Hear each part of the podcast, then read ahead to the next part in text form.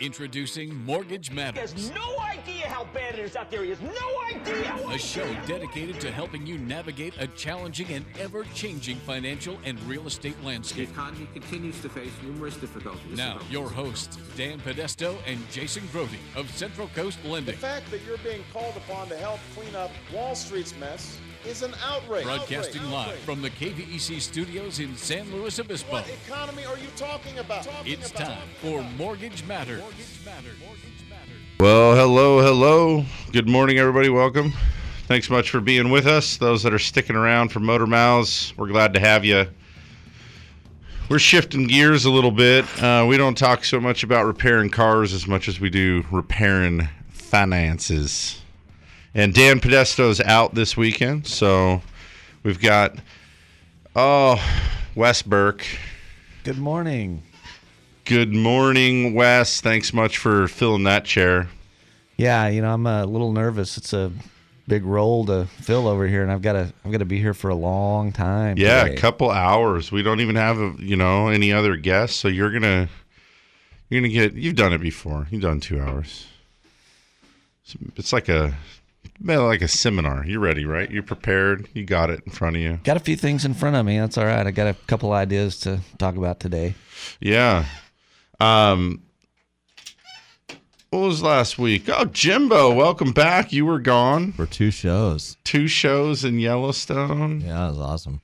Shoosh. Yep. That was Beautiful. great. Oh my gosh. Really. I was even telling Wes just driving through places like Truckee, which I don't really have a reason to go through going up there.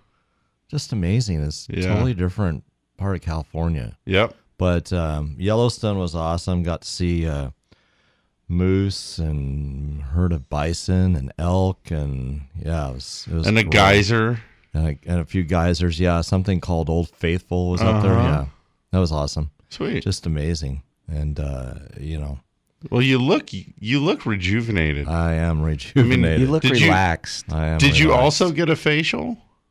Well, maybe. I, I guess if you can call being actually out of a air conditioned dark studio and out in some called you know this bright orb called the sun Right. for a couple of weeks. Yeah, Well, it was good awesome. for you. That Got to go on. Lake Yellowstone, which you would enjoy. Yeah. Took a tour of Lake Yellowstone. How was that? Awesome. If you ever get up there, you got to do it, Jason. I'm you, dying to you go. enjoy that. Yeah. Yeah. That's definitely on the list. We, Yeah. my wife and I, nearly made it once before, and we Mm-hmm. there was a fork in the road, and we turned away from Yellowstone. So I, that's actually of all of the places I've been in the United States, Yellowstone's one of the places I've yet to go. No, you got to. It's And been a number- Yellowstone Falls is awesome too. I Yeah. highly And was it plenty wet there? Yes. Good.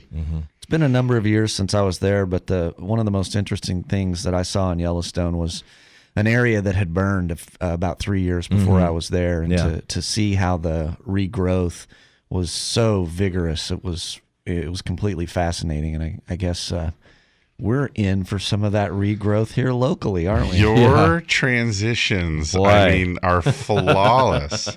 And uh, that that regrowth is even more impressive now, Wes. I'm just letting you know. That's when I was good. when I was on my way down the grade right now, I saw a bunch of trucks, um, CDF trucks that looked like they possibly were heading out of town. I know that um, some of the airstrike crews got placed on standby yesterday. It seems like the the fire containment is ever improving, and uh, I ran into some firefighters yesterday in the store, and um, it sure is nice to have those folks over there fighting fires, huh? I mean, Wes, you guys got evacuations were probably what, as the crow flies, would you say two miles from your house? Yeah, mile and a half, something like that. Something like that. I mean, that's close. You got, Yeah, I, was- heard you wondering. I was uh, sitting in my hot tub and uh, watching flames. Yeah. Oh, Yeah, so it was, it was close, and the smoke. I still, I'm, pretty convinced that I still smell like a campfire. Probably will continue to. Yeah, it got little bit. smoky over there. Yeah. But sure it's nice that the uh, the fire. I mean, I don't think anybody's even worried about it anymore. At least the the citizens around town. Um, the fire firefighter personnel up there doing a great job. So They are, and thanks to them, uh, what a, an incredibly taxing job. Uh, Jason, you and I were rolling down the grade a couple days ago together, and uh, we saw a, a line of firemen all geared up, dragging a hose straight up, with shovels and and hand picks and everything, literally straight up, straight hundred up. degree heat, Yep. remarkable. Those guys, you just you can't say thanks enough to, Yep. to what for those for what they're doing. Well, that's what we got to look at. It is law enforcement and the fires, fire guys. They're the real heroes. yeah, I guess a lot of people just get the hero brand, but they really are. Yeah, they're out there doing it, man. Thanks, guys. Appreciate you.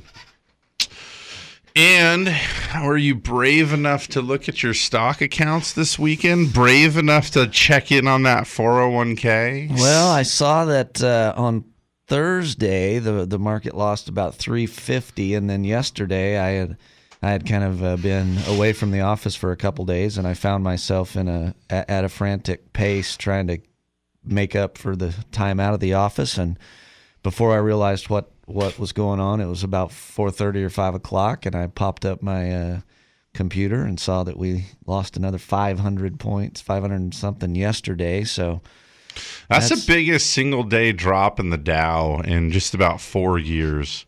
Um, and, you know, so I, uh, I was interested to see, you know, kind of why.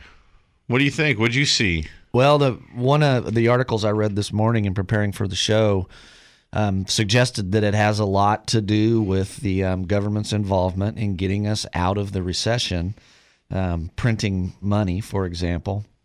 And uh, one of the theories that, that I read was that there was just so much money printed and there was uh, inflation was kept under check, and that was largely because lots and lots of money was being dumped into the stock market. And as the, the threat of uh, money tightening moves from the Fed, uh, there appears to be um, reason for people to start to get some of that money out of the market. And then it becomes, you know, I guess as usual, some kind of self fulfilling prophecy once there's a inclination for the market to uh, let some uh, gas off, then uh, a lot of people will kind of panic, panic sell. So, yeah, and you know, it's it's. I think obviously it's kind of a complex issue, and a couple of the things that we learned last week. I mean, first and foremost, uh, I, and and those of us that are tracking this stuff every day are keeping a pretty close eye on this. But um, the Feds midweek released the meeting minutes um, for their last meeting. And, you know, we already got the policy, right? They said they weren't raising rates. We know they didn't raise rates. Um, and we get a little bit of a statement in terms of what's going on. You know, that usual talk of inflation remains below expectations. There's been good good growth and stability in the job market. We're looking for continued improvement there. September's a, a pretty likely time that rates might go up, so it seemed. Um, then we benefit from uh, a couple more weeks worth of data, a jobs report that sounds pretty good, um, a handful of different things that are that are reinforcing this idea that the economy's on the mend and and getting pretty ready.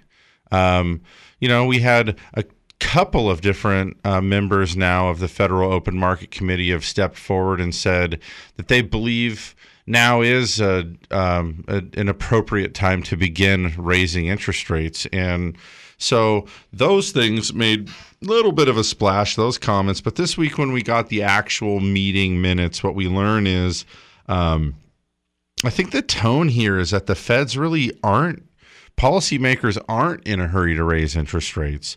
Um, the meeting minutes seemed a bit on the dovish side and don't actually provide a very clear picture. So that doesn't feel like it's as imminent as September when you read through those remarks.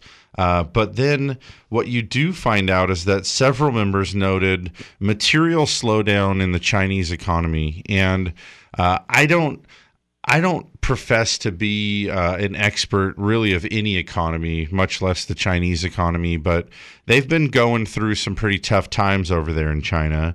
Um, and with the drop in activity there, the feds are now concerned and actually making comment that this could pose risk to the U.S. economic outlook.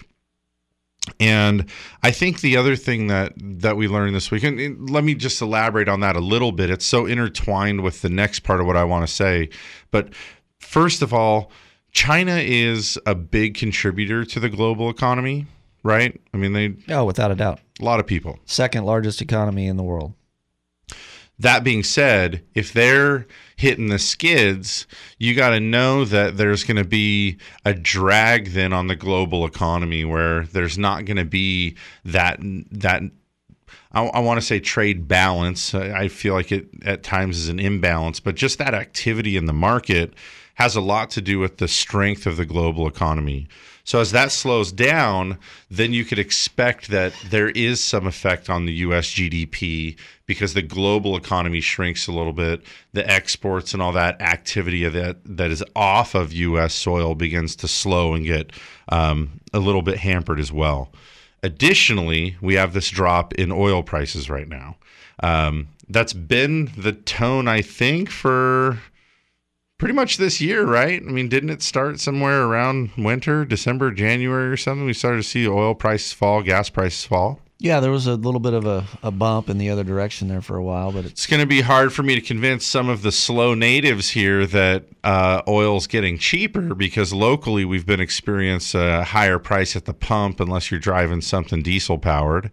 Um, and so, but largely, I mean, there are parts of the country right now that are selling gas for a couple bucks a gallon, and it's expected that the values um, and prices of the oil and petroleum be going down throughout the remainder of the year, which again puts a little bit more.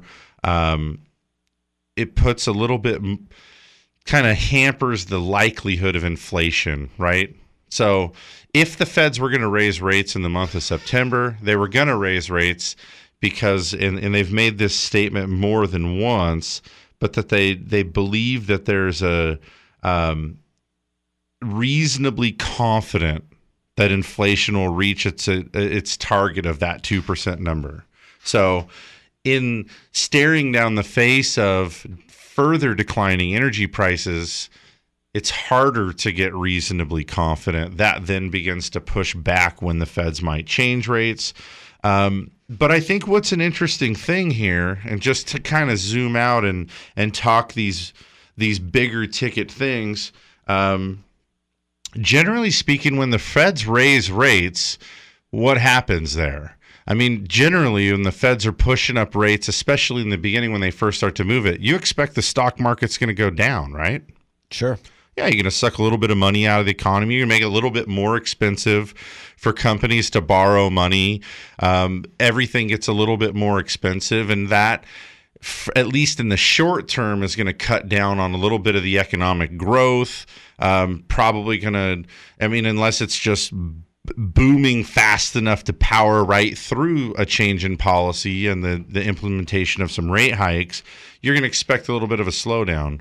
So I see that you would under all these headlines, wouldn't you kind of draw the conclusion that hey, you know what, you guys, it's probably not going to be September now. I mean that most most of the opinions here, the people that really were saying September is the month have have recanted and said, okay, probably not September. So you would expect as those meetings minutes come out and we kind of get reassured that rates won't be going up in September, you'd expect the stock market probably actually take a little gain there. But in fact, that's sort of happening at the exact same time that we're seeing China, their markets, the yuan really having a lot of trouble. pointing- Devaluing the yuan is, Yeah. a, is a big deal. It, that it has a big impact on the American economy. So, in all that being said, we kind of wrapped up where I mean, felt like the S and P gave back a couple years worth of profits. Uh, the Dow certainly gave back some profits, hitting some of the a single single day sell off, one of the biggest ones here in four years. Not a great week in that market. Um, interest rates for home loans generally when the stock market is going down like that the money's moving over into the bond market um, can push those rates up a little bit. Did not. The rates more or less held steady. If anything i'd say it's a, a negligible decline over the week. So Um, happy to report it didn't create too terrible um, of a volatility in our side of the business, but still. Um, all of these things that we're experiencing the big sell-offs the um, this volatility and the fear it just kind of is a reminder too of a couple things. Number one how well the stimulus package worked when it was um, rolling. I mean we kind of got away from that volatility after after tarp and you know when we got in the real throes of qe2 before it was running out and then qe3 when that was just running normal. We had a lot of i want to say normal days without big radical swings of couple hundred points up a day and then a couple hundred points down the next or or whatever um, kind of smoothed out a lot of those ripples and and today we're we're definitely seeing volatility again. It, things are going up, things are going down, things feel like they're going sideways, and don't really know what to expect next. Um, but a lot of the articles that I read are comparing this to the crash of '87, and so of course over the weekend, especially the conspiracy theorists will will be um, Yep. expecting Monday to be uh, to be horrific. big big day down. big day down. Yeah, so it'll be interesting to see if that happens. Or there's some definitely what? some anomalies. I'm going to go sell all of my stocks and move into cash on everything. In case that happens, I won't lose money with all you clowns. Oh, great! You'll ju- you're just going to help drive it down. that's kind of the irony of it, right? I mean, obviously I said that tongue in cheek, but that's really what happens is once you sort of create that mentality of like, oh crap, I remember what happens when the Dow goes down by 30%, and I am not sticking around for it this time. And then the other thing too that is I don't feel like I have a great handle on how this works or how much the volume is, but some of the programs there's programs that have buy and sell trigger points in the software, right? I mean, you've heard about this oh, before, oh, sure, haven't you? absolutely. So if it crosses below this threshold, fire sell it, right? And so you're wow, if you if we get enough headlines and we get enough people spooked and we start freaking out, oh man, the feds are about to raise rates and everything in China sucks and the global economy is going to hell and we can't do anything here to save ourselves, just get your money out of the stock market. And if you do that, I mean, that's essentially like Black Friday, where we just continue to repeat the same things. Uh, and if it got pretty crazy, you might even see the the um, stock market close here. Wouldn't that be fun? It's happened in other places Yeah. recently. Um, guys, we're going to go ahead and take the first commercial break here of the show. Take some time out to thank the sponsors that help make the show possible. Back in a couple minutes with more Mortgage Matters. Don't go anywhere. Keep it locked to Mortgage Matters on KVEC News Talk 920. To ask a question, call 543 8830 or 800 549 5832. We'll be back in just a few minutes. For those of us who live here on the Central Coast, we know this is a unique place to have a home. And for over 30 years, Patterson Realty has been a vital part of San Luis Obispo County. Patterson professionals have led the way in real estate by adapting to new market conditions to make sales happen. What they offer is the quality of their people, agents working just for you. Get the experts at Patterson Realty on your side. Experience the Patterson difference. Call 544 8662 or online at pattersonrealty.com. The state of denial is a drag and a trial. When I bought my cheap insurance, should have known this day would come. Now I've had an accident and I'm feeling quite alone. Called them at least 20 times, but they won't pick up the phone. Without personal service, my policy's kinda worthless. Get to a better state, State Farm. Switch to State Farm and you can save. To find out more in San Luis Obispo, call Agent Susan Rodriguez. Through seven presidential administrations, bull and bear markets, and unprecedented change, Blakeslee and Blakeslee has been here helping residents of the Central Coast reach their financial goals. So if you need retirement advice beyond Social Security, want to roll over an old 401k, or simply seek guidance through an important financial decision, visit Blakeslee and Blakeslee in San Luis Obispo, Paso Robles, and Santa Maria. Blakesley and Blakesley for the service you deserve and the advice you trust. Member FINRA and SIPC. We're the mortgage experts on the Central Coast. Central Coast Lending, Central Coast Lending. When you buy or refinance a home, Just call 543 Loan. Just call 543 Loan. Just call 543 Loan. We're the the Central Coast. Central Coast Lending. Central Coast Lending is locally owned and operated with locations in Paso, Morro Bay, San Luis Obispo, and Arroyo Grande. Central Coast Lending, the mortgage experts. You're tuned in to Mortgage Matters, which airs every Saturday from 9 a.m. to 11 a.m. Your hosts, Dan and Jason from Central Coast Lending, want you to join the conversation by calling 800 549 5832. Now, back to the show.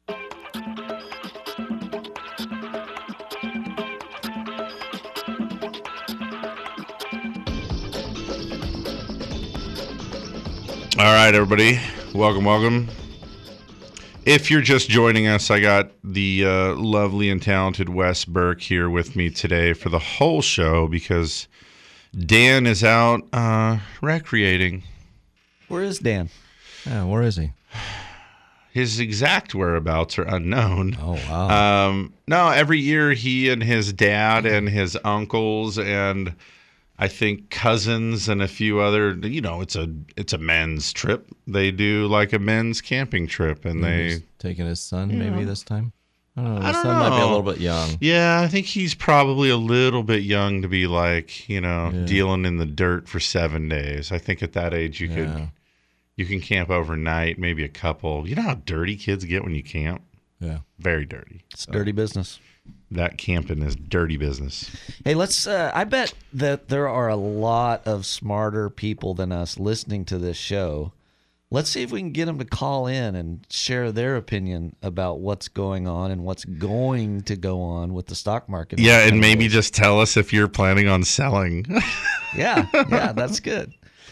The- 543-8830. That's the call-in number. Uh 543-8830. Couple, I, I kind of wanted to backfill a couple of the points that we were talking about in terms of, um, you know, first of all, the labor market, what's been going on there. Um, well, Janet Yellen took over the uh, chairman, the open market committee, right? This, I mean, this the Federal Reserve Committee gets together, somebody's running it, and um, so it's been Janet Yellen now for a while, and you know, I don't know how to say whether she's doing a good job or not. I, I'm not even qualified to say so. Um, but I'll tell you, a couple of the things that she came in and started talking about were probably not on my radar, and I and I would suspect not on many people's. I mean, the first one is um, that called the the jolts, and she said this was something that on her dashboard she paid particular uh, particular attention to this metric, which is the job openings and labor turnover survey, and they call it jolts. That's the acronym, obviously. Um, watching it for month over month to see how the economy is trending. Um, so, in terms of the job openings, they tallied 3.35 million um, for the month of May, and then for the month of June, 5.25 million. Um, now, that and then also, you know, the turnover there, they said the the other this is called the quits rate.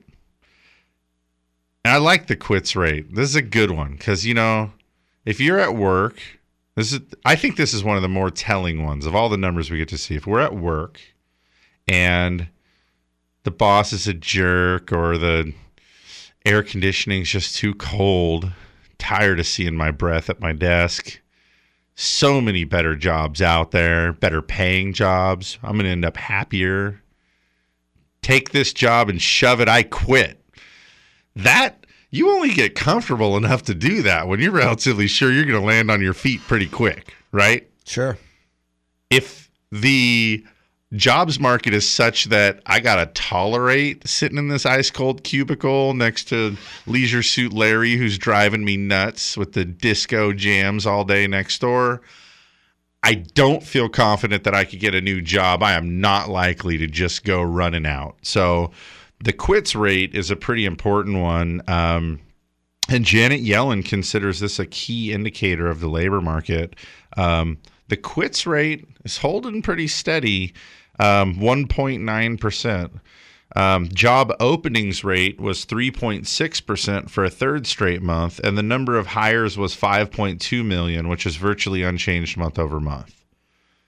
What that means is, in the, this recent look back here, is that that JOLTS report is signaling a relatively strong jobs market. And um, that, of course, is something that the feds are really concerned with is the strength of the the jobs market. Um, in the jobs report that we got for the month of July, um, they upwardly revised non-farm payrolls from 231 to 200 i'm sorry from 223000 jobs created uh, is now sits at 231000 jobs so little bit of a bump there in terms of how many jobs were created last month um, and then just that of course the labor report comes out the first friday of every month what comes out every single Thursday is initial jobless claims, and this number this week was um, could nothing short of just jaw to the floor, unbelievable. Um, 227,000 initial jobless claims in the week. Uh, I realized that, uh, I mean, the prior week was 270. We've been running below 300,000 since the month of March.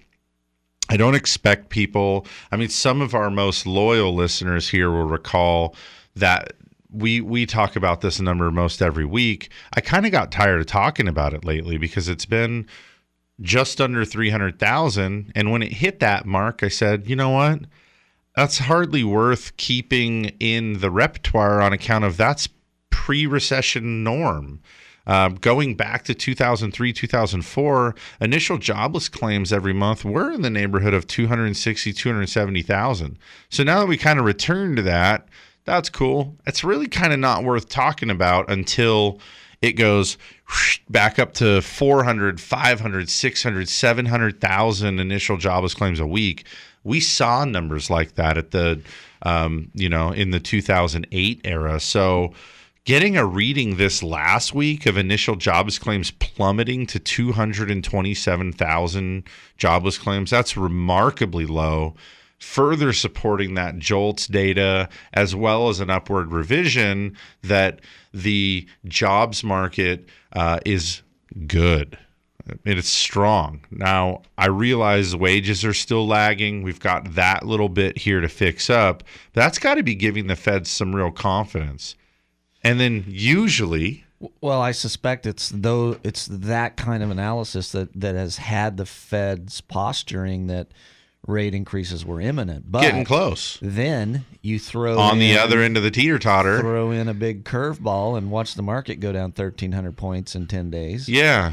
Yeah, and and again, kind of grasping at those bigger economic concepts. When you have a com- a country with good employment like this, um, creating good jobs and staying relatively steady from month to month. Um, very few jobless claims. Those would generally bolster up the stock market. That usually means, hey, invest some money into these businesses because they're cranking. They're they're about to catch their stride and do really well. So you know in the face of that when we run into these troubles that are going on in the global economy, that we actually you not only are you undoing those gains or maybe preventing those gains, you'd almost just think it would flatten out, right? US is looking pretty strong, but the global economy is kind of weak. So plus two here, minus two there. Let's call it a wash. Not so much. We had significant, significant runoff um, in the stock market over the last week. That should really drive home the point of how significant um, the energy, the global economy, and you know, kind of what we face. But there's not a lot about that that we can actually control.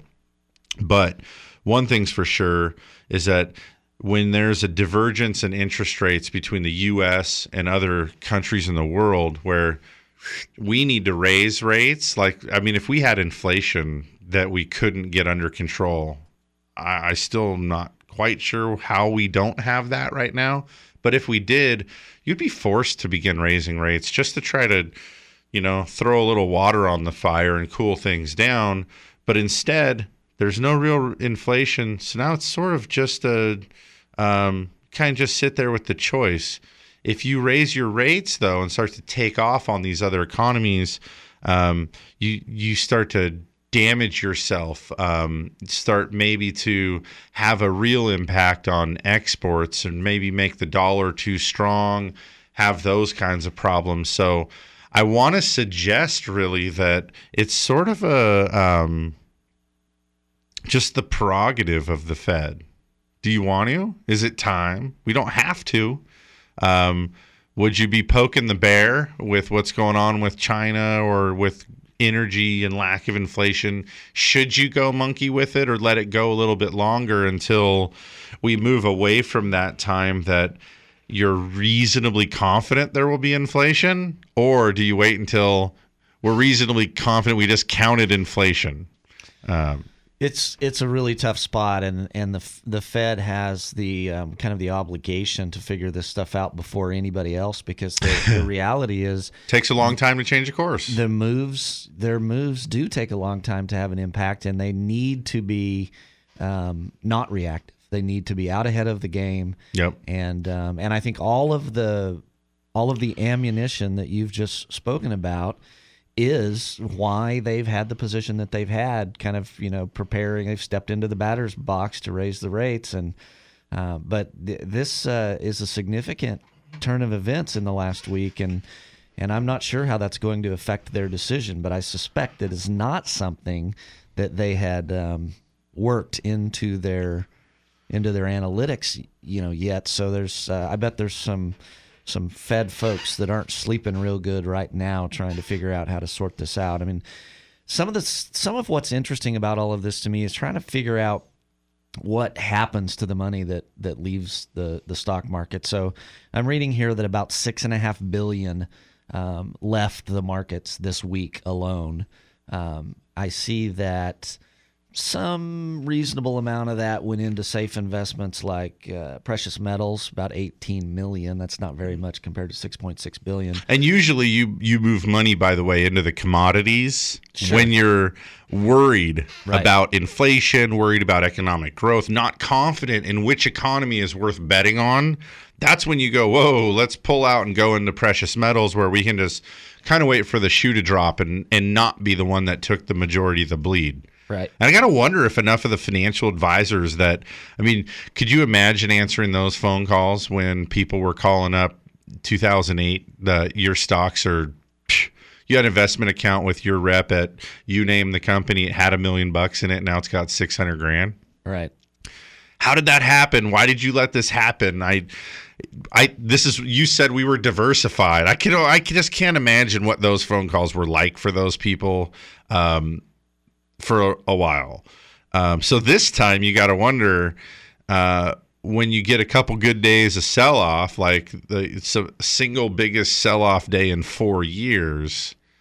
Uh, who who's some people are moving some money. Some people are trying their darndest to keep the phone from ringing that way again. What do you mean? I am trying to stay out ahead of Yeah. it too. Yeah. I pulled up my uh my 401k last night just you know, I was reading this thing that who's brave enough? I'm brave enough. I don't care. I don't care if I lose money in my 401k. And I I pulled it up and I was like, "Damn you." Oh, now you care. Now I care. The money I put in this year, there's less than that in there. I mean, not for the whole running total, but in my mind, I kind of I just want to survive a year. I put in my deposit every month and, you know, at the end of the year, I need it to have grown by what I put in and plus some. I don't care how much. I just don't want to be losing my principals. The money that I'm putting in there, yeah, I'm saving for tomorrow, but I'm also trying to duck a tax bill. So as long as what I put in there isn't eroding, going down, being cannibalized, disappearing, vaporizing, I don't know where it goes. As long as it's not going down, I don't really care.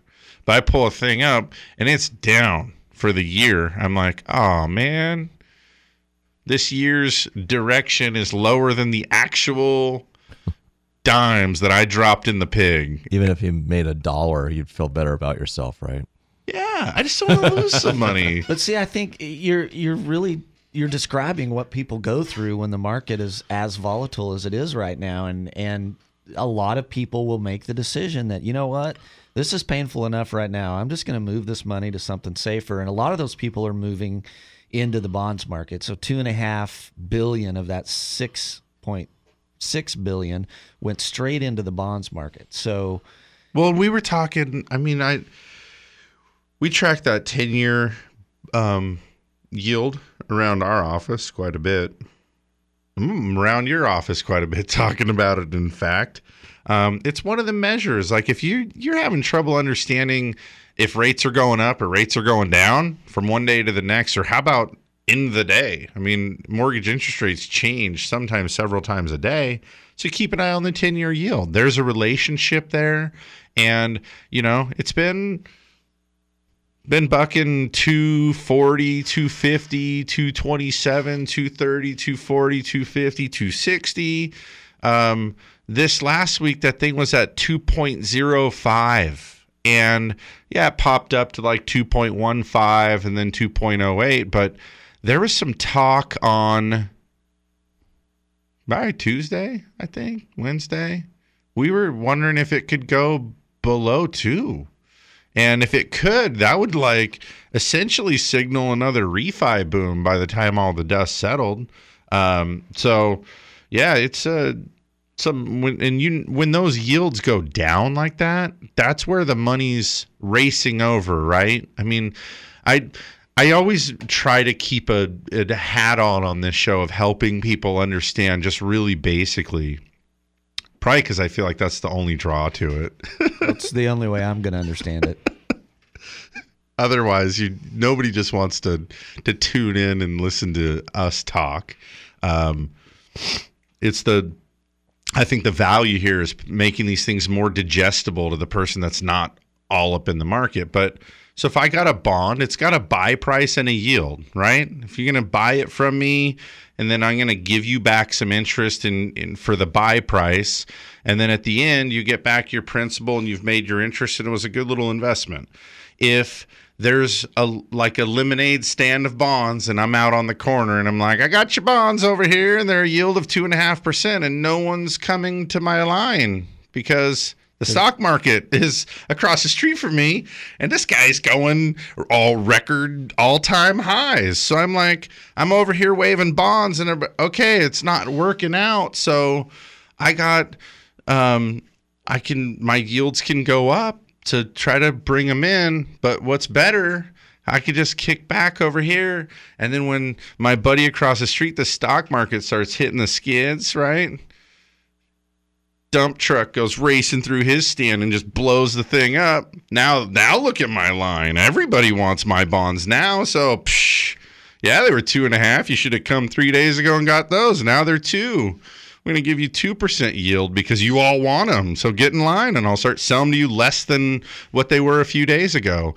That's what happens in the bond market. That money moves over, that new interest, that new demand goes, fine, I'm going to charge you more to buy it and give you less return to take it. And that's what we see happening. And that, the reason we care about that is that mortgage backed securities trade in a way that are predictable like a 10 year treasury. That's like about the most normal. People always ask about that because you can buy, you know, the six month treasury, two year treasury, five year treasury. There's a 30 year treasury. So why wouldn't a 30 year loan be more like the 30 year as opposed to the 10 year? And the answer is as an investment vehicle, they perform similarly. The mortgage backed security has a lifespan of about 10 years. So we use that 10 year bond as a benchmark for it. But that's what happens. The stock market goes down six and a half billion dollars moves over. When that moves over, you're going to see the yields drop out, and typically you're going to see interest rates follow that too by declining. So I'm excited to see what next week holds on my side.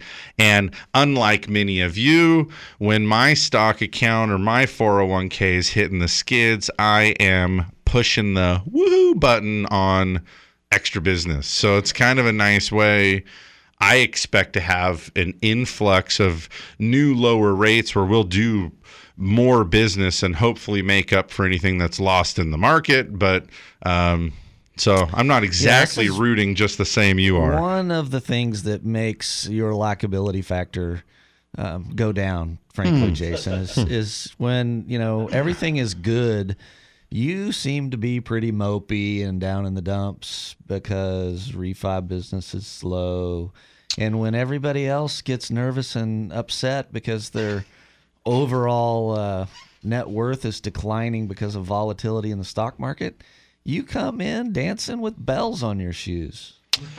Hey man, I had a buddy um, from the Navy, and he said their big their big saying was "choose your rate, choose your fate," and uh, I'll just remind you that in this great capitalist economy, everybody can choose what they do for a living. So don't hate on me if uh, my voodoo doll looks different than yours, man. yeah, I'm putting pins in the global economy. I'm trying to drive the stock market into the toilet. I'm gonna back you up, Jason, because you told my boss I needed a raise. I totally did. So- and you do. You deserve a raise. I didn't say you needed one. That makes it sound like your shoes are old. I Oh, said you deserve a deserved one. Okay. Well, that's cool. Appreciate that. Yeah, you bet. Hey guys, um, heck, you know what? I don't. I don't even know how much money you make. I think he should double it. I'll. I'll say that. Oh, this sounds good to me. And I'm not the one signing payroll, so what do I care? We're going to do the final commercial break here of the first hour. So we'll take a few minutes to thank the sponsor. Be back with more Mortgage Matters. Mortgage Matters with host Dan and Jason will be right back. Join the conversation by calling 543 8830 or 800 549 5832. This is Jason Grody with Central Coast Lending. I see you at our kids' Little League games. I bump into you at the grocery store, and it's always fun when we pass each other at farmers market. I'm not a national bank or a faceless website. I'm a local lender, accountable, competitive, and ready to help. Call Central Coast Lending today. Buy or refinance a home. Just call 543 Loan. Central Coast Lending. Central Coast Lending is an equal housing opportunity real estate broker. California Bureau of Real Estate number 018 39608. NMLS number 328358. Through seven presidential administrations, bull and bear markets, and unprecedented change, Blakeslee and Blakeslee has been here helping residents of the Central Coast reach their financial goals. So if you need retirement advice beyond Social Security, want to roll over an old 401k, or simply seek guidance through an important financial decision, visit Blakeslee and Blakeslee in San Luis Obispo, Paso Robles, and Santa Maria. Blakeslee and Blakeslee for the service you deserve and the advice you trust. Member FINRA and SIPC. What a state of generosity. Look what my agent got for me just by switching to State Farm. A few hundred unexpected bucks, I couldn't ask for more. But now I've got to figure out what I should use it for. A new bike would be radical, but maybe something practical, like a pet baboon with one robotic arm. Get to a better state, State Farm. Switch to State Farm and you could save. To find out more in San Luis Obispo, call Agent Susan Rodriguez. For those of us who live here on the Central Coast, we know this is a unique place to have a home. And for over 30 years, Patterson Realty has been a vital part of San Luis Obispo County. Patterson professionals have led the way in real estate by adapting to new market conditions to make sales happen. What they offer is the quality of their people, agents working just for you. Get the experts at Patterson Realty on your side. Experience the Patterson difference. Call 544 8662 or online at pattersonrealty.com.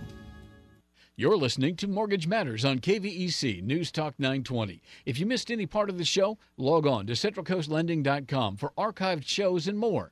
Now, back to your hosts, Dan and Jason from Central Coast Lending. Take this job and shove it. I ain't working here no more.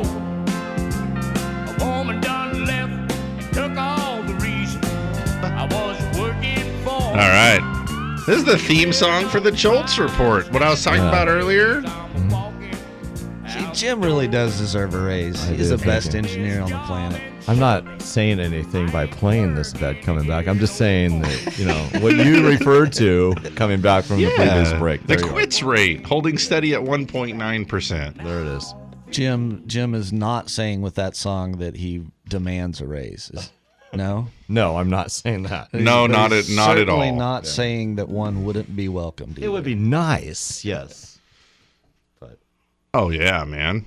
Sure. Who doesn't want to raise? well, absolutely. It makes up for the like smaller carton of ice cream that you're getting for the same price or more, Mm-hmm. Yeah. and your bar of soap that's like scooped out on the bottom. You know what I'm saying? Yeah. Everything we're buying feels like it's smaller, It's not two quarts anymore. It's 1.75. Right. Or one, something like that. something like that. Mm-hmm. It's obnoxious. Yeah. So how does the the the conversation we're having about the um, effect of stock market crash on the bond market, um, and and it kind of naturally putting downward pressure on interest rates, how does that impact the Fed's decision about what to do with interest rates? Does this mean they leave it alone because there's instability? And uh, they don't want to upset the confidence in the marketplaces, or does this mean that they increase the rates anyway to offset some of what's naturally occurring in the marketplace. You got to remember that um, movement at the that kind of uh, level, setting monetary policy for the entire nation, is going to have significant impact. It's more than just saying, "Hey, look, everything got worse by a quarter." So if we you know, raise rates a quarter just to put it right back to snuff, no one will even know. It's like we just sneak one in there, no big deal. Not even worth talking about for two years, right? Um, no, not at all. The reality of it is, is that it's a, it has to do with, um, I think the bigger picture has to do with what are they doing and what precedents are they setting? And is the you know I we we look we've been through what's the biggest difference about this recent Federal Reserve? Can you think of a time by the way when people cared so much about it? I mean Wes admittedly I'm not as old as you are. Prior to this recession how keyed into what the feds do were you Admittedly, he's not as old as you are. sorry I mean Yeah, this is Wow. I goes lack- back to Jason's likability. no factor. I The- lack the that door to the studio is right behind I us. lack that tenure, that sage wisdom that you just get for just just for wandering the earth's crust for that many more years. Tell me though, prior to this recession, how keyed into that are you? When you're paying were you paying close attention? Did it Um, matter? No, your point's well taken. I I was actually paying attention, but not nearly as much as I have in the last few years. And you probably have a better understanding of how it all works now, right? Well, I'd like to think so. I still don't consider myself an expert, but Sure. But I mean, a few years ago, um, could you have confidently named the the Fed chair? Maybe. yeah. I don't think most people can. How about this? Let me ask it this way. If I just showed you pictures of the people from the open market committee, would you have confidently been able to pick out of of each of the terms, confidently been able to pick out the chair? Mm, no, prob- probably not by photo. Which you can today, right? Yeah, probably so. One of the goals of the Fed um, years ago, basically when Bernanke took the helm, one of the big goals of the Fed was to provide some more transparency. One of the best ways to calm the market was to help people understand what are they doing? What are they measuring? When they meet, what do they talk about? And and will they answer our questions? And will they be accountable? And will they will they admit to what's working and what's not? And will they, you know, use such deliberate language and then explain what's meant by the language? And and that was the biggest thing about the Fed. Um, is in from this last recession, that was a big goal was that we wanted the Fed wanted us um, they wanted so much more transparency. They wanted us to know what's going on in there, and that's because. I mean, we started this show today talking about the stock market, about how we joke that we may as well go sell out, right? Just sell off, get out. You're about to get pummeled with everyone else. Save yourself. Um, that's the last thing the feds want. They want us to know what's happening and why They want to reassure us and prevent the panic. They want us to understand the significance of the mindset and mentality of um, all of the investors, and you know, and not even just about the stock market, but also about the way the Fed backs the economy, what monetary policy can do, what fiscal policy can do.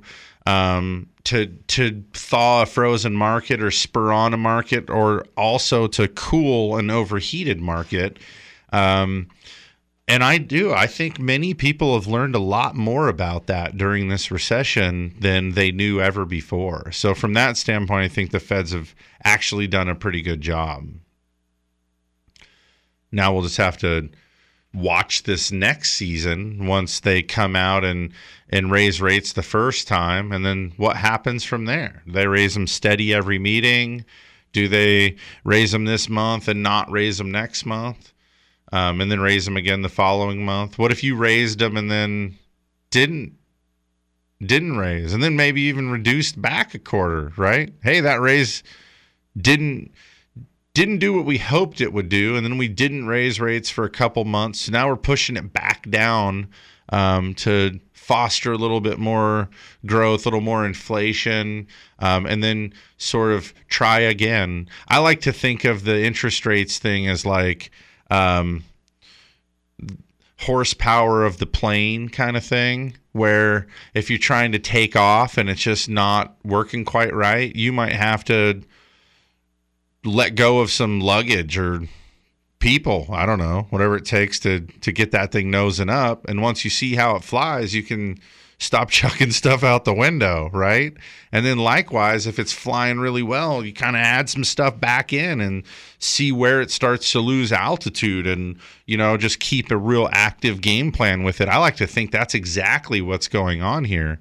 And when the feds are talking about jobs and housing and inflation, these are things like, you know, wind and weather and tornadoes and things like that, right? So this is what they're just this is the flight plan and they're telling us now that hey, we're getting pretty darn close to having to push rates up a little bit. I think one of the best things about rates going up when they do um, is it'll be really nice to know that the feds have all their tools back. You know what I mean? Like if we experience another crazy crisis tomorrow, I, I don't know what it is. Is it China? Is China the crisis that's actually going to be the next biggest thing for us to worry about? If so, if the feds are a defender there and going to see us through that crisis, I want them to have all the tools. If mm-hmm. we've got hangover tools deployed because we never put them back in the bag, then we're going into the next crisis without all of the pieces to make the progress or stop the bleeding or whatever. So when we started the tapering, I was like, okay, cool. Because once we get out of tapering, that's a tool available again, right? It was just a couple years ago now. The feds were they were we were buying eighty five billion dollars a month to keep things firing and keep things running and keep things moving. Um, and it was on QE3 was like an indefinite thing. This could go on forever until the economy improves. Well, what if you really needed that and you were already doing 85 billion a month? That can only go so far. So now we have a year under our belt of none. We're not we're not doing that at all anymore. So if you need it, we know how it works. We also know how to put that sword back in the sheath and have it ready for the next battle. So it'd be nice actually to see rates go up a little bit. So we have that tool back that we could cut rates out and spur on growth if and when we need to. Sure. Um, obviously, there's pros and cons to all sides of that. Yeah, so for the next hour, I'm going to make you shift the conversation into what all of this means for the housing market. I was going to say the same thing to you. I wanted to talk about that actually because that's that's really um, I think where the rubber meets the road, especially for this show, is what does all this mean in terms of you know some has affect affordability. Um, obviously, also a complex thing there too with supply and demand. But the greater the greater elephant in the room within real estate, I think, is perception of real estate value. So we'll we'll chat about that when we get back. We got another hour to go. So go water the dog, freshen your coffee, do what you got to do. We'll be back for a whole nother hour in just a few minutes uh, for more Mortgage Matters.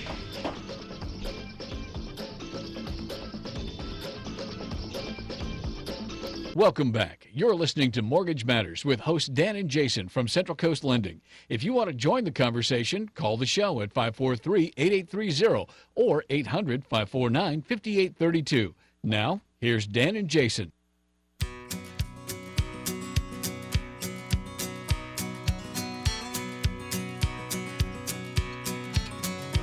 Turned 35 last Sunday, and his hair he found some gray. But he still ain't changed his lifestyle. He likes it better the old way. All right, everybody, welcome back.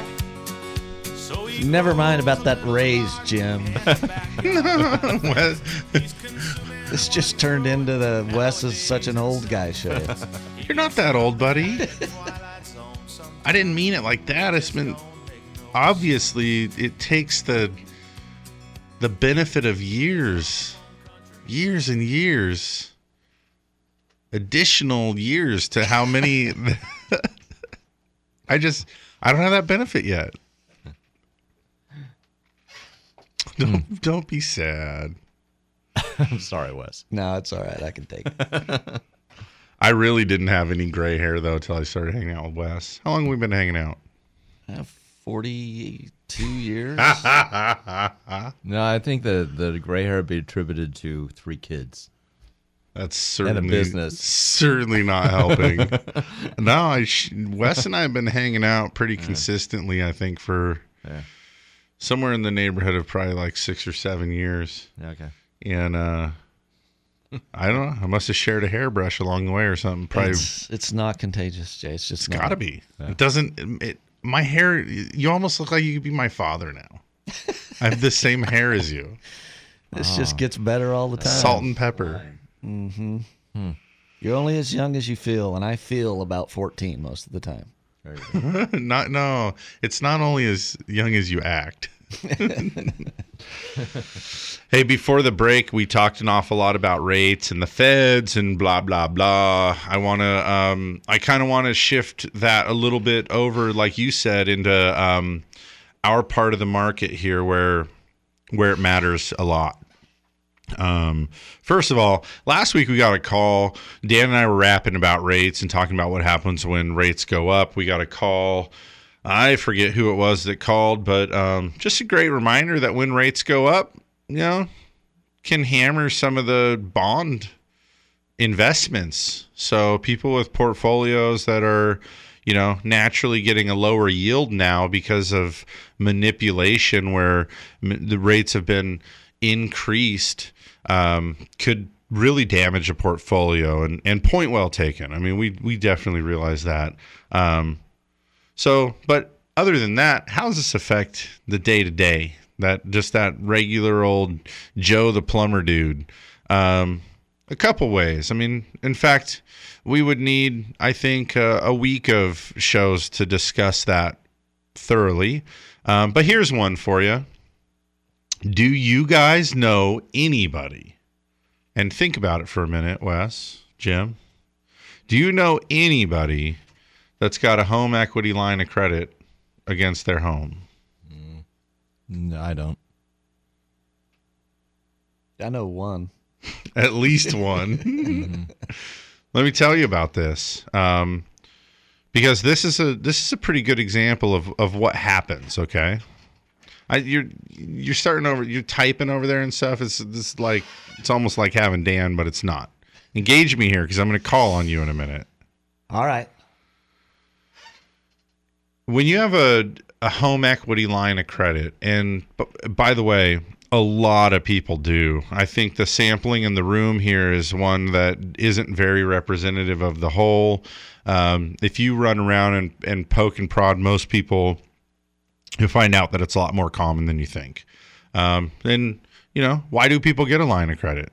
They get a line of credit for a few different reasons. I mean, number one, you um, it su- was super easy in 2005, right? Um, can we talk specifically about you and your line of credit, or would you rather not? It's okay if you don't want to. I'd probably rather not. Okay. Um, then don't answer your questions as valid for yourself, but let's just pretend that you have a line of credit and um, just play along with me for like a scenario, okay?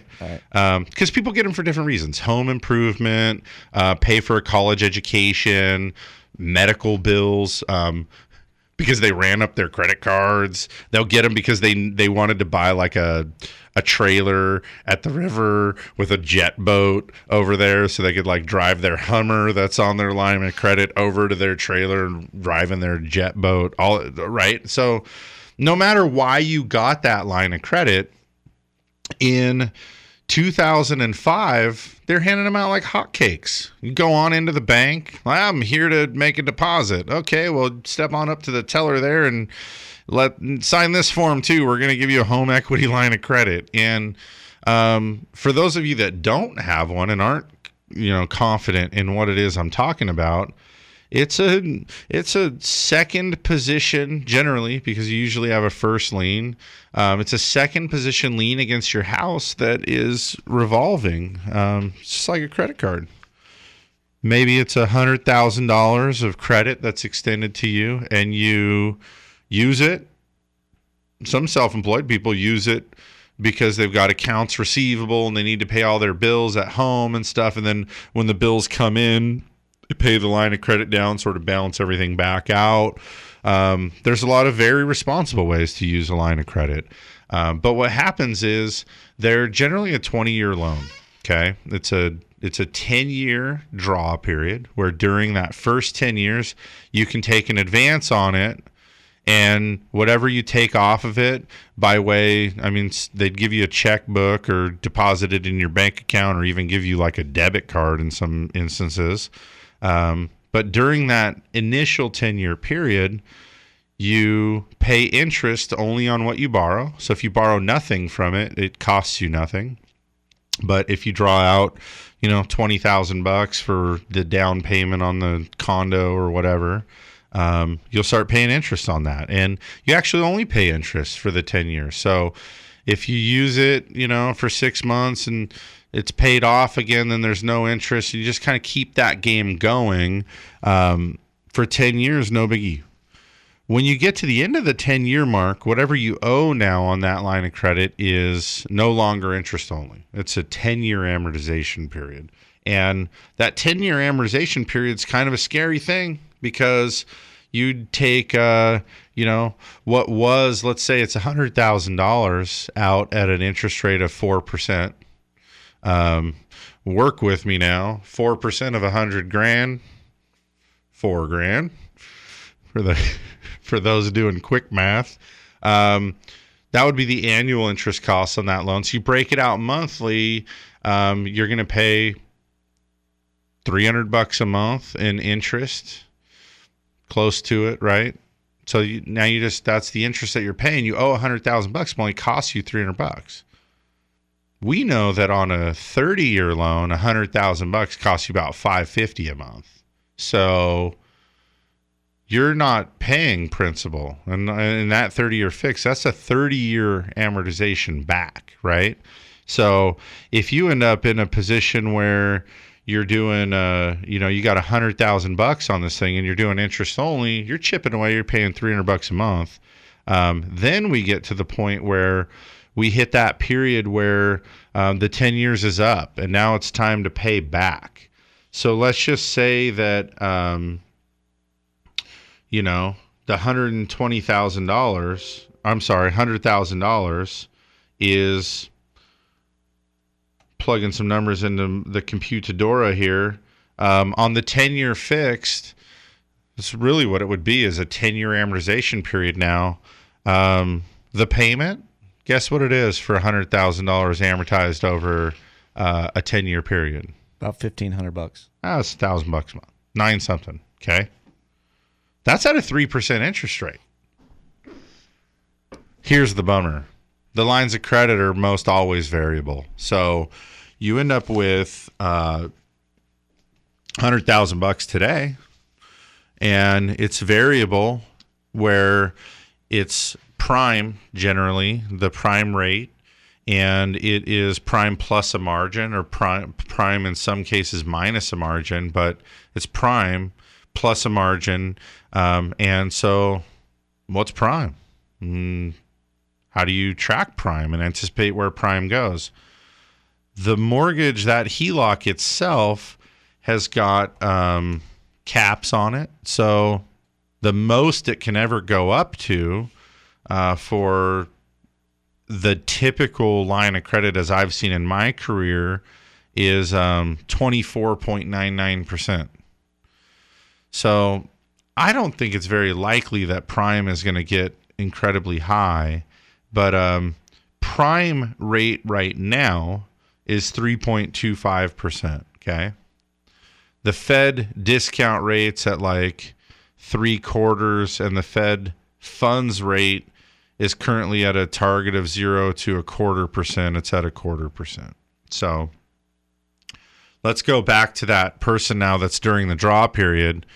My my hundred thousand dollars that's outstanding, uh, if I'm just prime prime plus zero, is at three and a quarter percent today. So that's not bad. I mean, that's thirty-two fifty a year. So I break that out over the year and make my monthly payment. Um, the balance isn't going down, but it's not going up. I'm just treading water.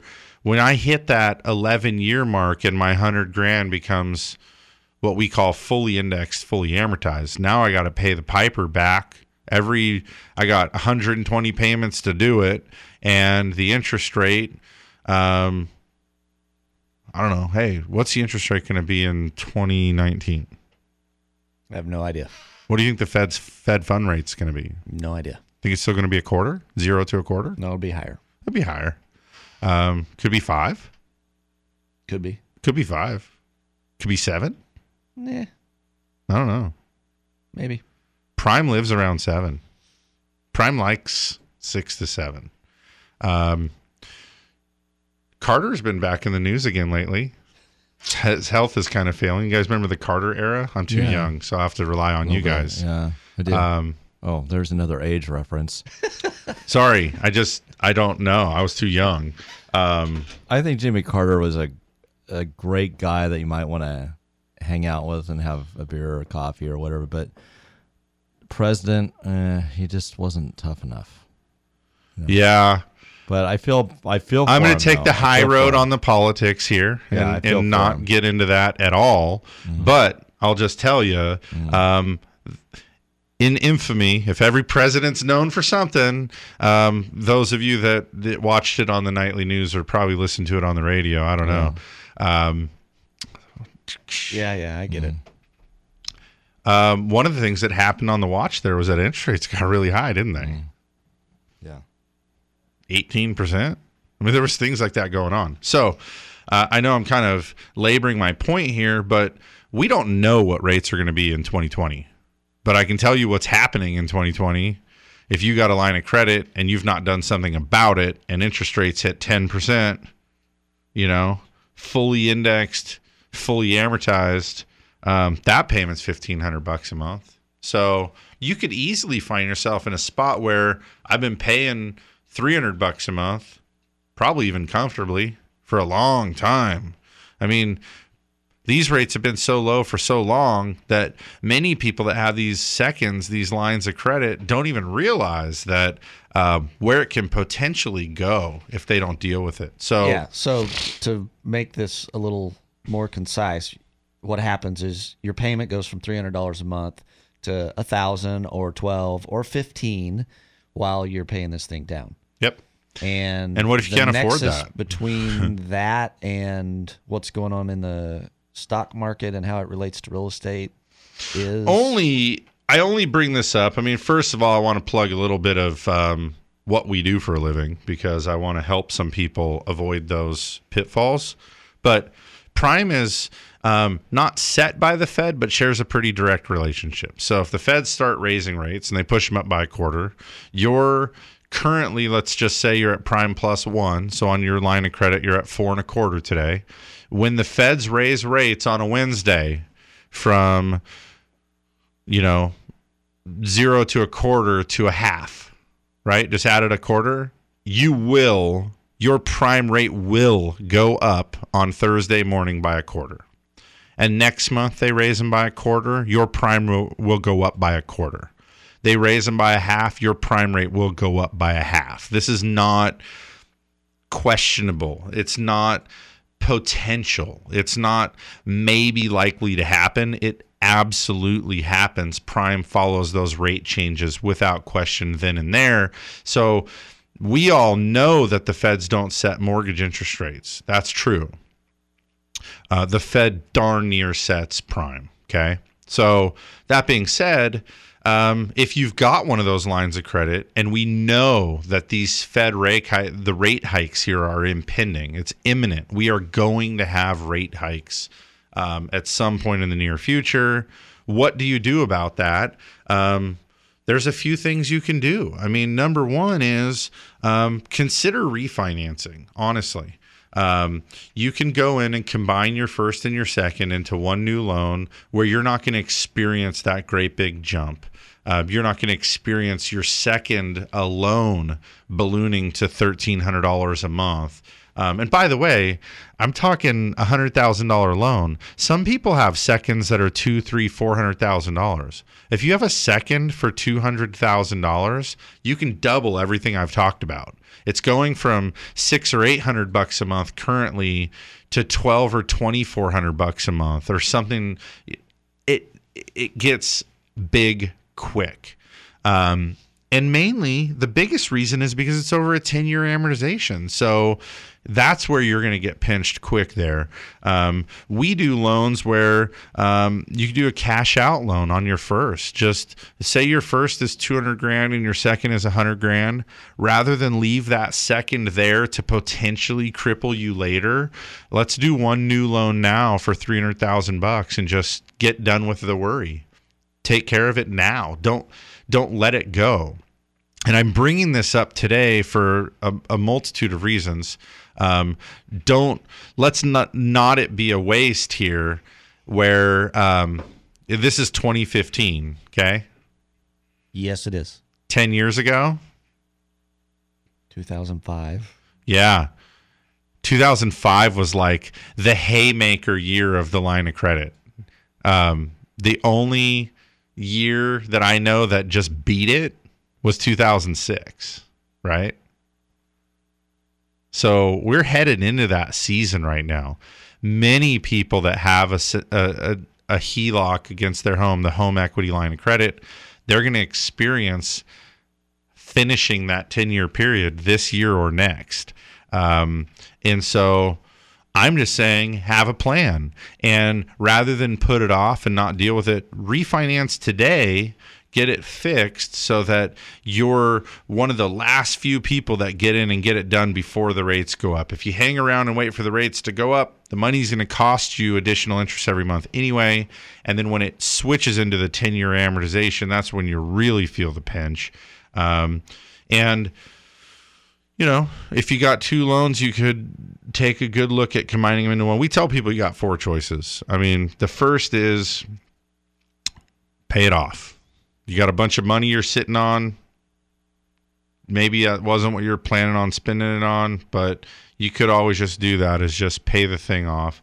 Um, the second one is um, you could just pay down as much as you can and try to minimize its effect. If it's at a hundred grand and you can't afford to pay it off, maybe you could throw 40 grand at it, at least pay the thing down so that again, you don't get nailed quite as hard. Then you could refinance it um, into a new HELOC. That's one of the things that people could potentially do. Don't even do a new first. Just go back to the bank that you have or go to another bank, get a new line of credit um, that's got a new 10 year draw period, yeah, maybe you're just kicking the can down the road, but at least you're not going to find yourself in a big bad pinch. Um, and then, you know, that last option, the fourth option is to refinance a thing altogether new first, new second, or, you know, take out the first and second with a new first, long term fixed rate loan, a better way to go. Um, So I wanted to start there. I want to do a commercial break. And when we come back, what I want to talk about is when these rates go up, what's going to happen to housing. We got a couple housing numbers from this last week to talk about uh, housing starts, uh, existing home sales. Curious to pick your brain a little bit about what kind of news you're getting out of the Association of Realtors on the state and national level about uh, housing and interest rates and, and what we think might happen there. Um, so we'll we'll get into that after this short break. So stick around after the commercial break for more mortgage matters. To ask a question or make a comment, call 543-8830 or 800-549-5832. Mortgage Matters on KVEC News Talk 920 We'll be back after these messages from our sponsors. The state of denial is a drag and a trial. When I bought my cheap insurance, should have known this day would come. Now I've had an accident and I'm feeling quite alone. Called them at least 20 times, but they won't pick up the phone. Without personal service, my policy's kinda worthless. Get to a better state, State Farm. Switch to State Farm and you can save. To find out more in San Luis Obispo, call Agent Susan Rodriguez. For those of us who live here on the Central Coast, we know this is a unique place to have a home. And for over 30 years, Patterson Realty has been a vital part of San Luis Obispo County. Patterson professionals have led the way in real estate by adapting to new market conditions to make sales happen. What they offer is the quality of their people, agents working just for you. Get the experts at Patterson Realty on your side. Experience the Patterson difference. Call 544 8662 or online at pattersonrealty.com. This is Jason Grody with Central Coast Lending. Give yourself the best possible chance to buy your dream home with our 21 day close. We get you fully pre approved before you find your house so you can write a shorter, easier offer and beat out the competition. It's time for you to be the offer that gets accepted. Call Central Coast Lending today. When you buy or refinance a home, just call 543 Loan. Central Coast Lending. Central Coast Lending is an equal housing opportunity real estate broker. California Bureau of Real Estate number 018 39608. NMLS number 328358. What a state of generosity. Look what my agent got for me just by switching to State Farm. A few hundred unexpected bucks, I couldn't ask for more. But now I've got to figure out what I should use it for. A new bike would be radical, but maybe something practical, like a pet baboon with one robotic arm. Get to a better state, State Farm. Switch to State Farm and you could save. To find out more in San Luis Obispo, call Agent Susan Rodriguez. You're tuned in to Mortgage Matters, which airs every Saturday from 9 a.m. to 11 a.m. Your hosts, Dan and Jason from Central Coast Lending, want you to join the conversation by calling 800 549 5832. Now, back to the show.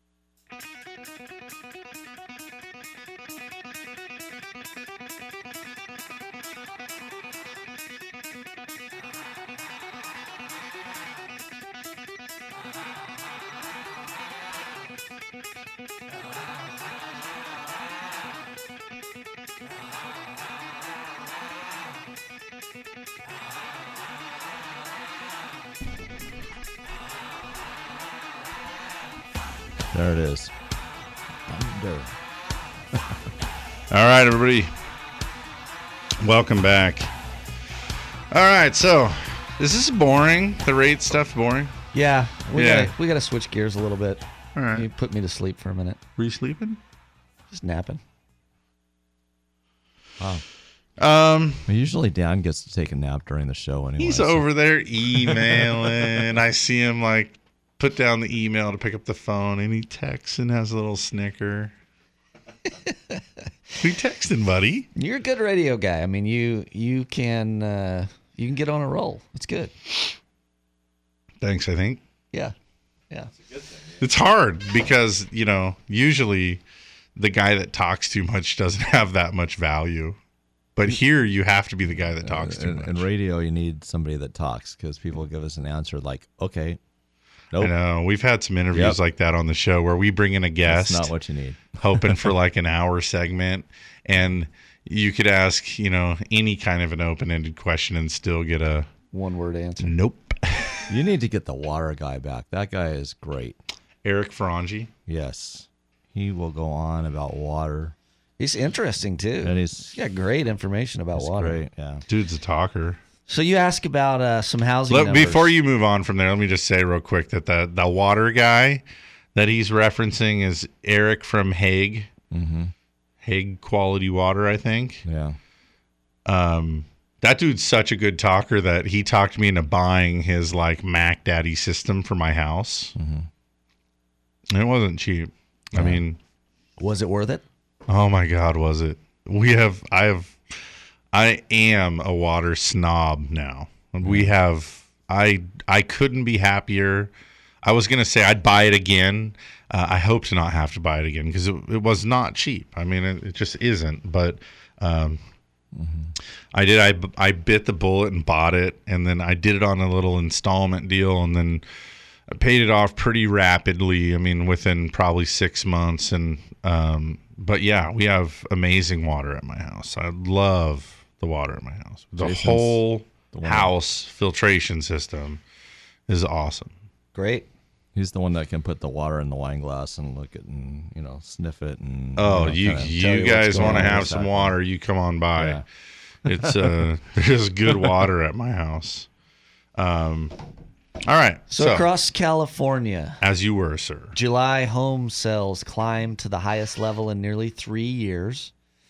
So existing uh, single families across the state up 2.7% from June, up 12.7% from July of last year. Um, let's see here. Statewide median home price down 0.3% from June, but up 5.4% from July of last year. The available housing stock is at 3.3 months across the state. So, right now, you have just about all the earmarkings of a normal real estate market.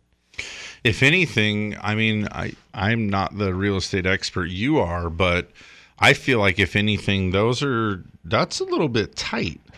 Well, Three point nine months supply. the- you said It's on the tight side. I mean, we don't consider a normal market until you get up to about four, between about four and six. So it's very close. Yeah. So we're very close, but I think some of the things uh, that these stats suggest um, are indicative of a normal market. Like, for example, the the fact that the median price is basically stable month over month. There's very little change. In fact, it even corrects slightly. Uh, but in a 12 month snapshot, you're seeing about a five percent five percent appreciation, which is certainly, I think, within the the range of what we d- would describe as normal and, and healthy. So Yeah, my notes on the same topic. Interestingly enough, I feel like yours are a little bit more um, state, perhaps. Sure. Because mine shows the median home price rises year over year, five point six percent to two hundred thirty-four thousand dollars. That's that's clearly a national stat. We don't have a median home price here of two thirty-four, do we? no, in California, it's 488. Right. Um, this puts the median home price to median income ratio around 4.3 times, which is higher than the historical averages. Um, we learned that nationally, distressed sales, those, remember sh- uh, short sales and foreclosures? Unfortunately, I do. Those are kind of a thing of the past around here. I mean, I obviously I'm just kidding. We still see a little bit of it, but not nearly as much as it used to be.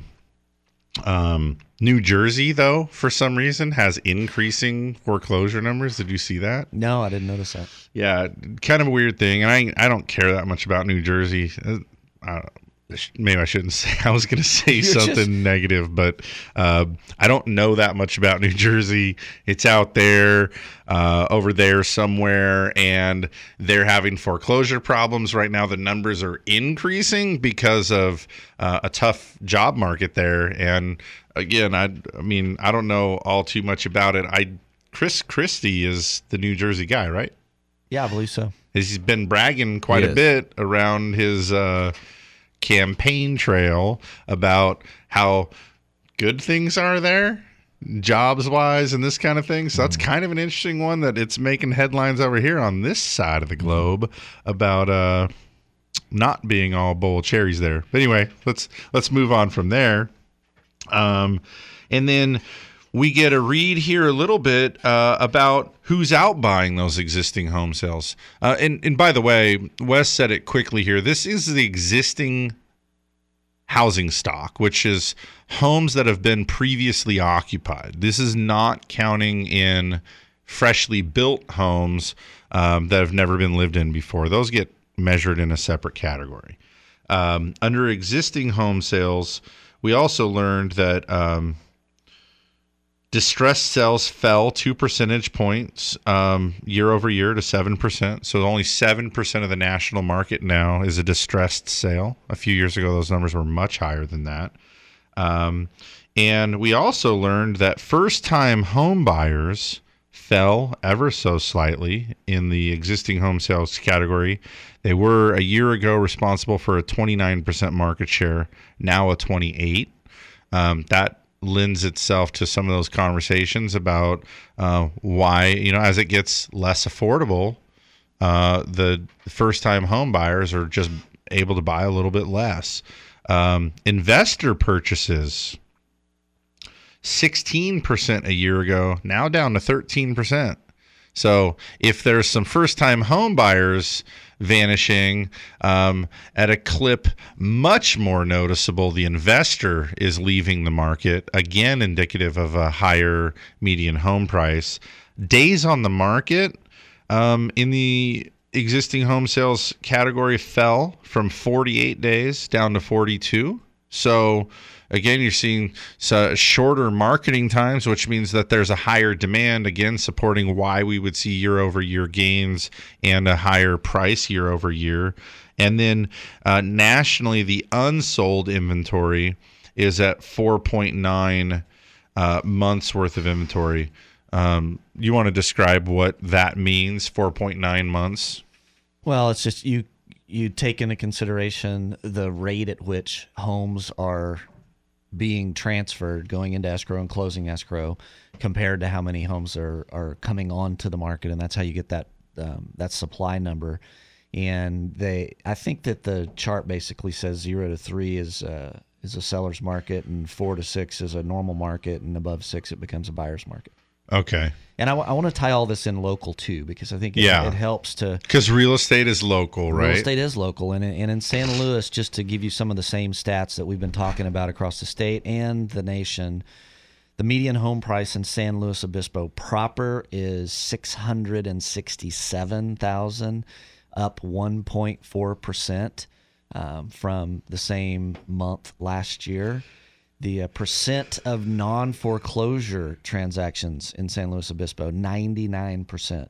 Wow. 90 so one in a hundred is still um, got some kind of distress going on there the number of days on the market the average now is 50 for san luis proper um, last year in july it was 60 so that's decreased rather significantly and um, the listing price to selling price ratio is currently at 98.4 in san luis obispo up from 97.9 a year ago so all of those are um, strong indicators of a healthy real estate market. I bet you realtors like to have those numbers at the old uh, fingertips when the buyer's like, "Well, yeah, I see the house is listed for six hundred thousand, and I'd like to just go ahead and offer five forty-five because you know, obviously they're ready to negotiate. You got to be like, man, we're getting darn near 99% of list price. Uh, if it's listed for 600,000, you need to be offering like 594 ish is going to be your discount. Yeah, based on the norm.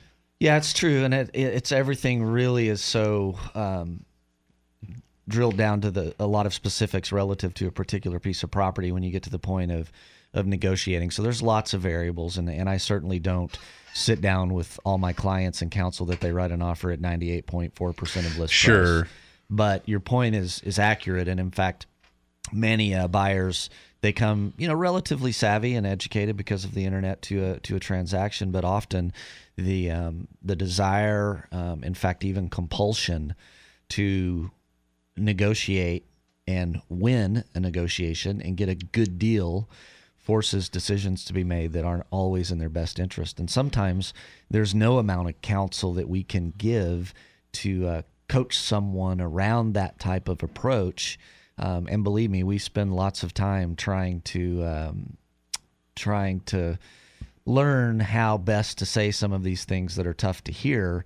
And it, it has an impact whether You you, gotta get do this like- house bought or not. It has a, a pretty big impact on on your life, and you've got to contemplate how bad you want it. What is it going to mean if you don't get this one bought? You should make a short documentary about the um you know, you and you could do a little mini series, Wes. Um, first of all, these are sellers, and just do two and three minute clips of like five sellers, and it would kind of be real time. These are sellers, and and this is what their expectations were. This is who they interviewed and who they ultimately selected Patterson, and um, this is what the pricing committee recommended. This is where it came to market. This is where how the seller reacted. This is how it actually sold, and then capture some of that emotion along the way. Uh, would be kind of fascinating to see that. Uh, for the most part, I think people are going to fall within a pretty similar box there.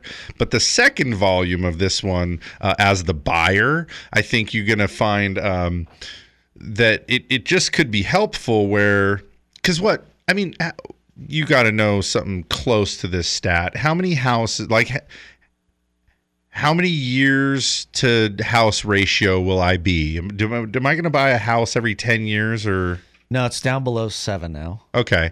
But even still, um, seven years ago, I mean, I the transactions have changed a lot. The landscape's a lot. The market's all different. If I bought a house seven years ago, I'm coming forward to buy today.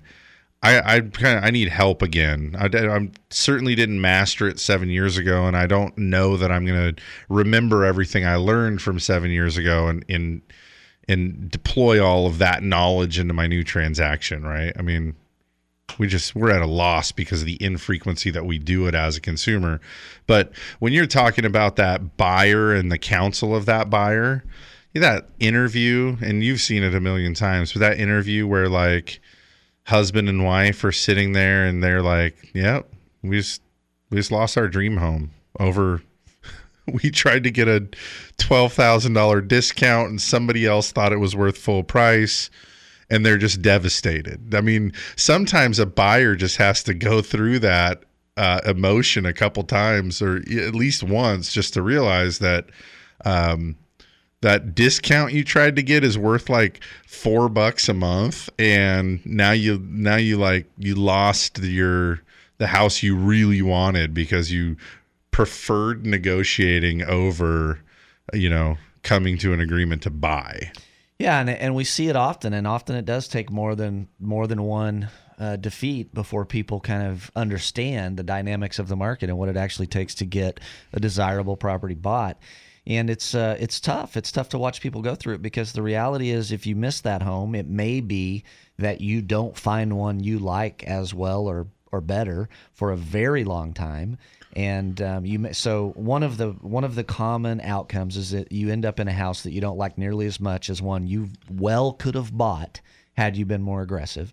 Another outcome is that it takes enough time for you to find something that's a suitable replacement that the market appreciation and or the change in interest Costs you more than- cost you a lot more than even what you were trying to negotiate you know prior. So um, but there's interesting things going on with all these dynamics. Like for example the the number of people the percentage of people that you are using a real estate professional in a transaction is at an all-time high which is very interesting to me with all of the tools and resources that because we're in like available. a DIY Yeah, it's a D it's Era. a do-it-yourself era. There's tools and resources online that can bridge the gap between um, buyers and sellers. So I mean, if you want to find a, a seller as a buyer, you can go to Realtor.com, to Zillow, to Trulia. You can find sellers out there to go approach.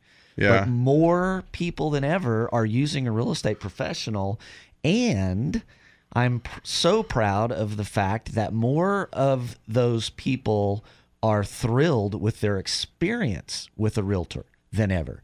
So after post transaction Buyer or seller? Both buyers and sellers. Post transaction ratings are higher than ever, as is the the rate at which people are using real estate professionals, despite all of the tools and resources that are available. So. I think that uh, Well, at some point though, too, don't you think there's kind of a benefit to that? Like some of my greatest clients are the ones that get online and they do a lot of research. They start to feel like they're getting their arms around it, and then they start running into some conflicting information. They start seeing that, you know this isn't completely cut and dry. And then they come in, you know, versus that guy that's just like, well, I heard you guys aren't worth your salt. And those are a little bit harder than the person who really tried to get their arms around it and tried to put themselves in the best possible position they could be in for their transaction and then they finally come in um, you know into the arms of the professional that's like no I, I got you i'm gonna i'm gonna pick you up and fill in all those blanks for you and help manage this transaction get you across the finish line where you'll be ultimately really grateful that you finally stepped out of the shadows and engaged the pro those people, you know, I, I like to think that more and more people are getting that way. I mean, I feel that way. Even if you're just going to buy a TV, don't you get in there and start for a minute? Aren't you real good at how many hertz this thing is and what kind of inputs it's got and how that stacks up in the market against the other TVs and all this kind of thing. Ah, I don't want that 3D TV. I don't need that. You know, you become like a little pro for a minute, and then two weeks later, you don't know jack about TVs anymore. Um, I, I think that that's part of just the new consumer today by way of the internet. Where we got it all. It's right at the tips of the fingers, and you got enough to be dangerous. And then the people that are uh, cognizant of that realize that when you're about to go spend half a million bucks, you might just want to know what you know and then get a pro too. Well, it's it's it's certainly changed the dynamics of of how we practice, and I think it's changed it much for the better. It's a lot easier to to help people when they come empowered with lots of knowledge. It's brought an unbelievable amount of transparency to the process, which is I, I think good for for both sides of a transaction. And um, while the the transaction itself has gotten extraordinarily more complicated, um, the the home hunt has gotten significantly more um, sophisticated. It's aided by technology, and it's it's a lot easier. I mean, we used to even you know back uh, when we showed clients properties in horse and buggies because obviously I'm that old. Um, we would show people 40 houses before they would make an offer. And that just never happens, almost never happens anymore. Now, the norm is somebody comes into our office, highly educated. They have already done an incredible amount of market research. They know what neighborhood or neighborhoods that they want to target. They come in with a list of four or five or six houses they want to see, and typically we show them those and they buy a house. You guys deserve like lower commission then. No, you sh- you, you should see the uh, complications transactionally that exists now compared to uh, back in the day when the contract was two or three pages and people um, generally did business with the shake of with, a, with the shake of a hand. It's extremely different and more difficult and wrought with hurdles these days. So I promise you, we're spending more time per transaction than we did um, in yesteryears, but we're spending less time out in the field um, on the market side of things. Yeah. Wow. That's some cool insight, Wes. Um, hey guys, we're gonna do the final commercial break of the show. Jim, you got that all queued up over there? I just gotta push the button on just the computer. it's right. just a matter of go. So yeah, we'll do the final commercial break of the show here, and we'll come back just about ten minutes to go for the conclusion of Mortgage Matters. Stick around. Don't go anywhere. Keep it locked to Mortgage Matters on KVEC News Talk 920. To ask a question, call 543 8830 or 800 549 5832. We'll be back in just a few minutes. For those of us who live here on the Central Coast, we know this is a unique place to have a home. And for over 30 years, Patterson Realty has been a vital part of San Luis Obispo County.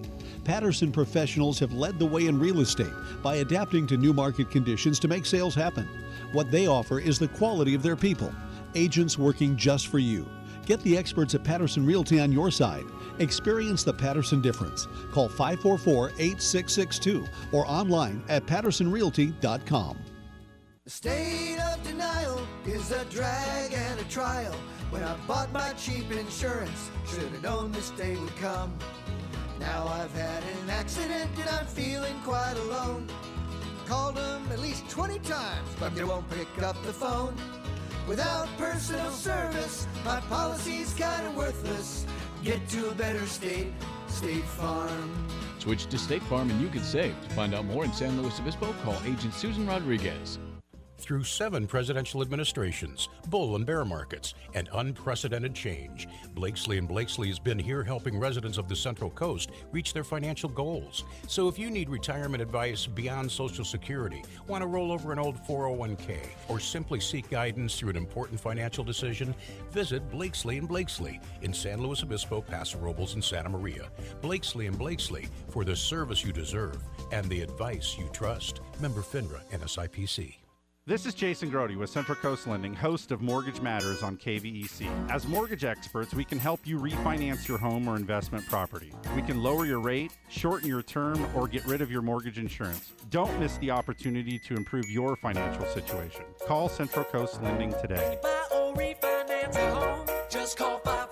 Buy or refinance a home, just call 543 Loan. Central Coast Lending. Central Coast Lending is an equal housing opportunity real estate broker. California Bureau of Real Estate number 018 39608. NMLS number 328358. You're listening to Mortgage Matters on KVEC News Talk 920. If you missed any part of the show, log on to centralcoastlending.com for archived shows and more. Now, back to your hosts, Dan and Jason from Central Coast Lending.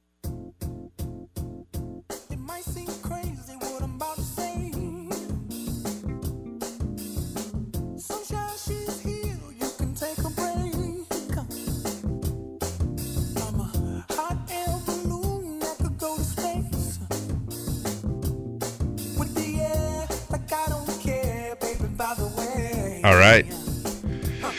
All right, hey, not much time left here. Uh, real quick, I got a, I had a couple more little housing things here that I wanted to, to toss on. Before you jump into that, Jay, I, you know, I feel like a failure if I come and do a two-hour show with you and not one person calls in. Oh, don't you can't measure your worth by whether or not others call. Well, I'm just thinking that if, if I kind of grovel like this, maybe somebody. Will What do you want them to call for? Just to tell you they heard you? yeah, just you need I wanna- somebody to validate you. I want the input. I want to know somebody's listening. I want to know what they think about all of this economic stuff. Okay. Somebody needs to prove to me that uh, you know our most loyal. We there's a there's a small army of folks that listen to this show every single week. I guarantee you one of the regs will call. Let's hear from you. 543 8830. Marilyn, if you're out there, just Maybe you can give hi. them like a Patterson Realty mug or a shirt or something for just calling and making your day. It's Have a the things- giveaway over there, Wes. It's Wes. It's just the things that you're saying are so genius that you answer the question before they're asked. Yeah. well, that's the kindest thing that's, That's been said to me today. I know better than to uh, let any of my prizes lie in just recognition. okay, then.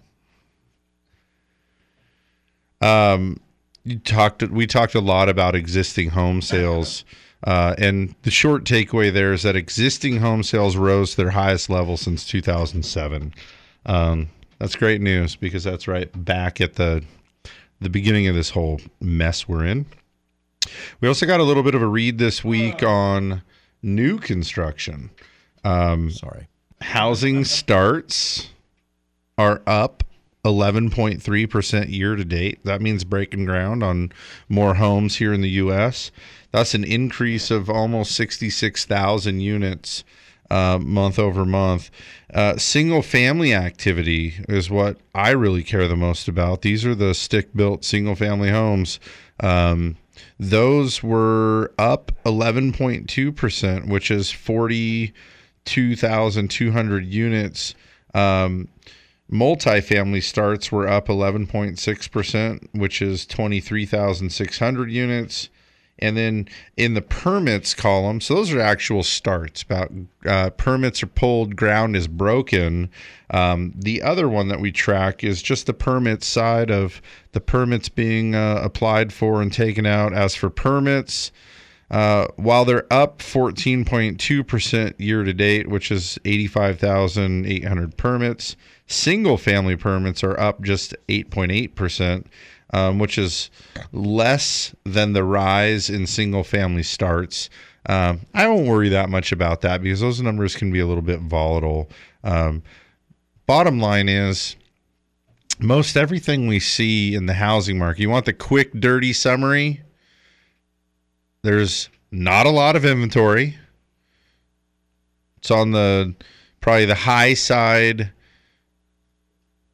low side of healthy, right? Prices are up because of that limited supply.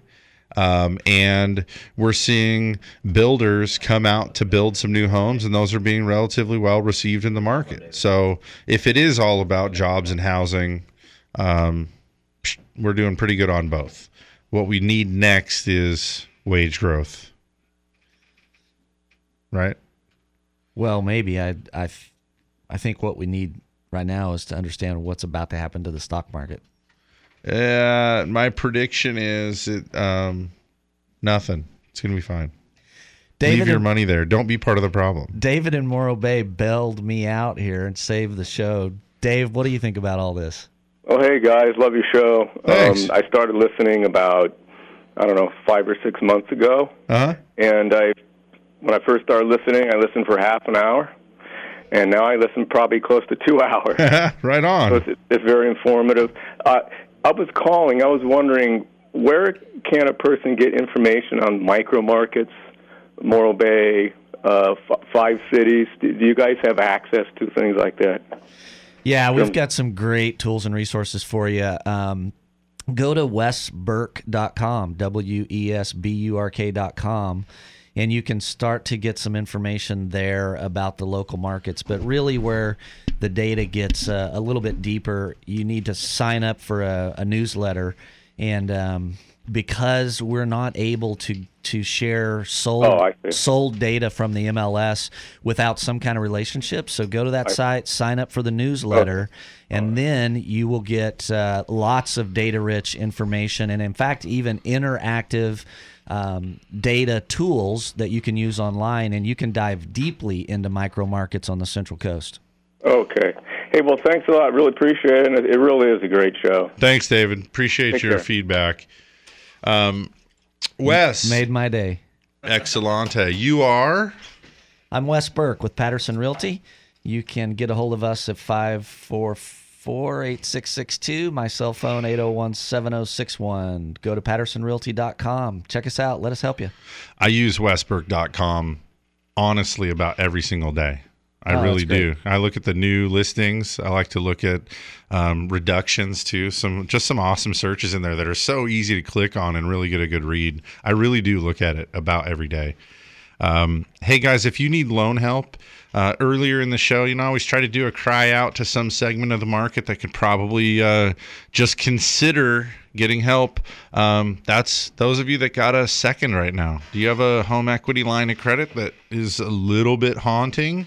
Not quite sure what's going to happen when rates go up or when it kicks from that draw period over into the repayment period.